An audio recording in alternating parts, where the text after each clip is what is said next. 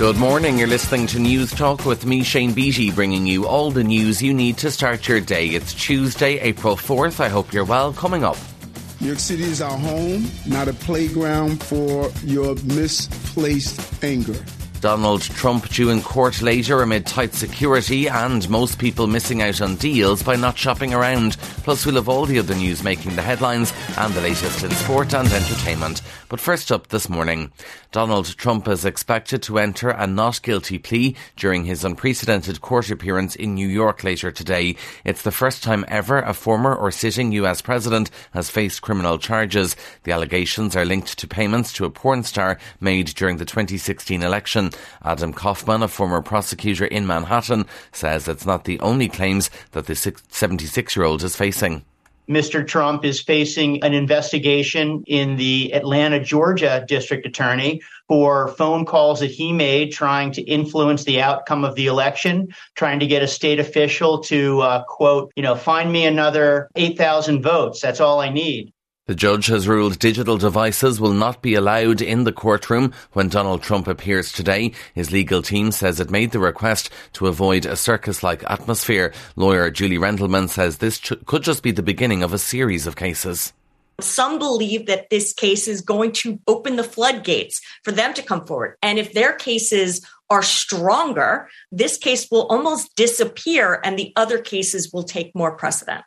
Most consumers miss out on better deals by not shopping around when buying financial products. The E S R I says when applying for bank accounts, credit cards, loans or mortgages, people rely on personal recommendations or a bank they already use. That's despite better value products usually being available elsewhere. Professor Pete Lunn from the E S R I says by not shopping around, people are losing money.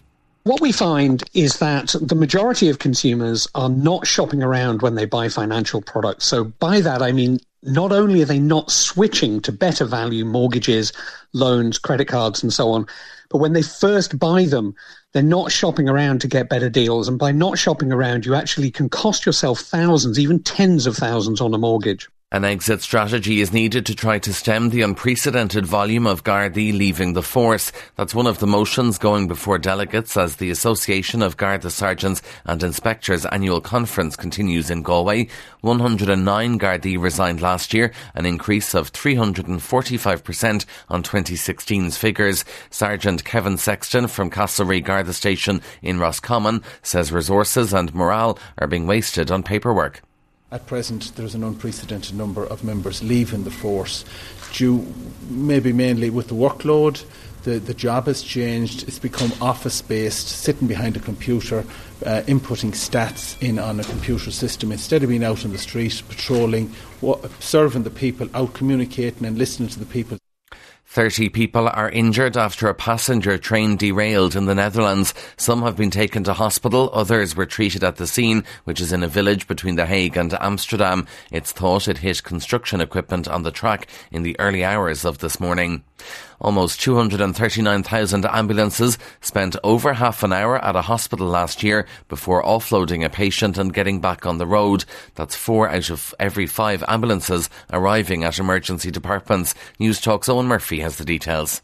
Turnaround times involve the interval between an ambulance's arrival at a hospital to when the crew has handed over a patient and is ready to take another call.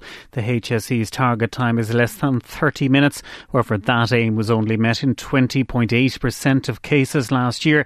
David Hall, the chief executive of Lifeline Ambulance Service, says many ambulances wait a lot longer than half an hour. I think they go to any, any number of hours, multiple of hours. And uh, many anybody in the, involved in the ambulance service will tell you from anywhere in the country that they've had uh, a whole host of ranges of times from minutes right up to multiple of hours in waiting for a handover of a patient and being able to release the ambulance back again. It's probably the single biggest contributing factor to the uh, response times, the knock-on effect of response times of ambulances being able to respond. The worst last year was Cork University Hospital, where the target was only met in four point five percent of cases. That was followed by Mercy University Hospital in Cork at five point five percent. The target was met in less than ten percent of cases in five other hospitals.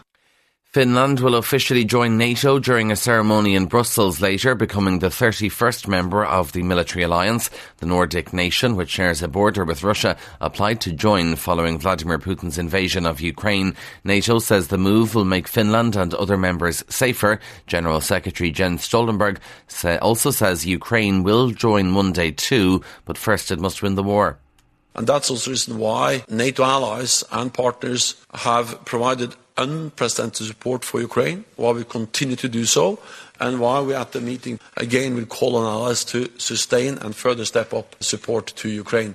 In entertainment news, Paul O'Grady described Battersea Cats and Dogs Centre as his second home in the weeks before his death. Speaking after he'd filmed his latest series about the animal shelter, the comedian said he felt like he was part of the furniture at the facility. The programme's new season starts in nine days' time on I T V. And in sport, in cricket, Ireland return to the Test cricket arena for the first time in nearly four years this morning. They're up against Bangladesh. Having won the toss and electing to bat, Ireland are for the loss of one wicket after nine overs. The Irish team features seven Test match debutants. And that is First Up for this morning. Please start your day with us again here tomorrow. In the meantime, you can check out all the news you need on newstalk dot com.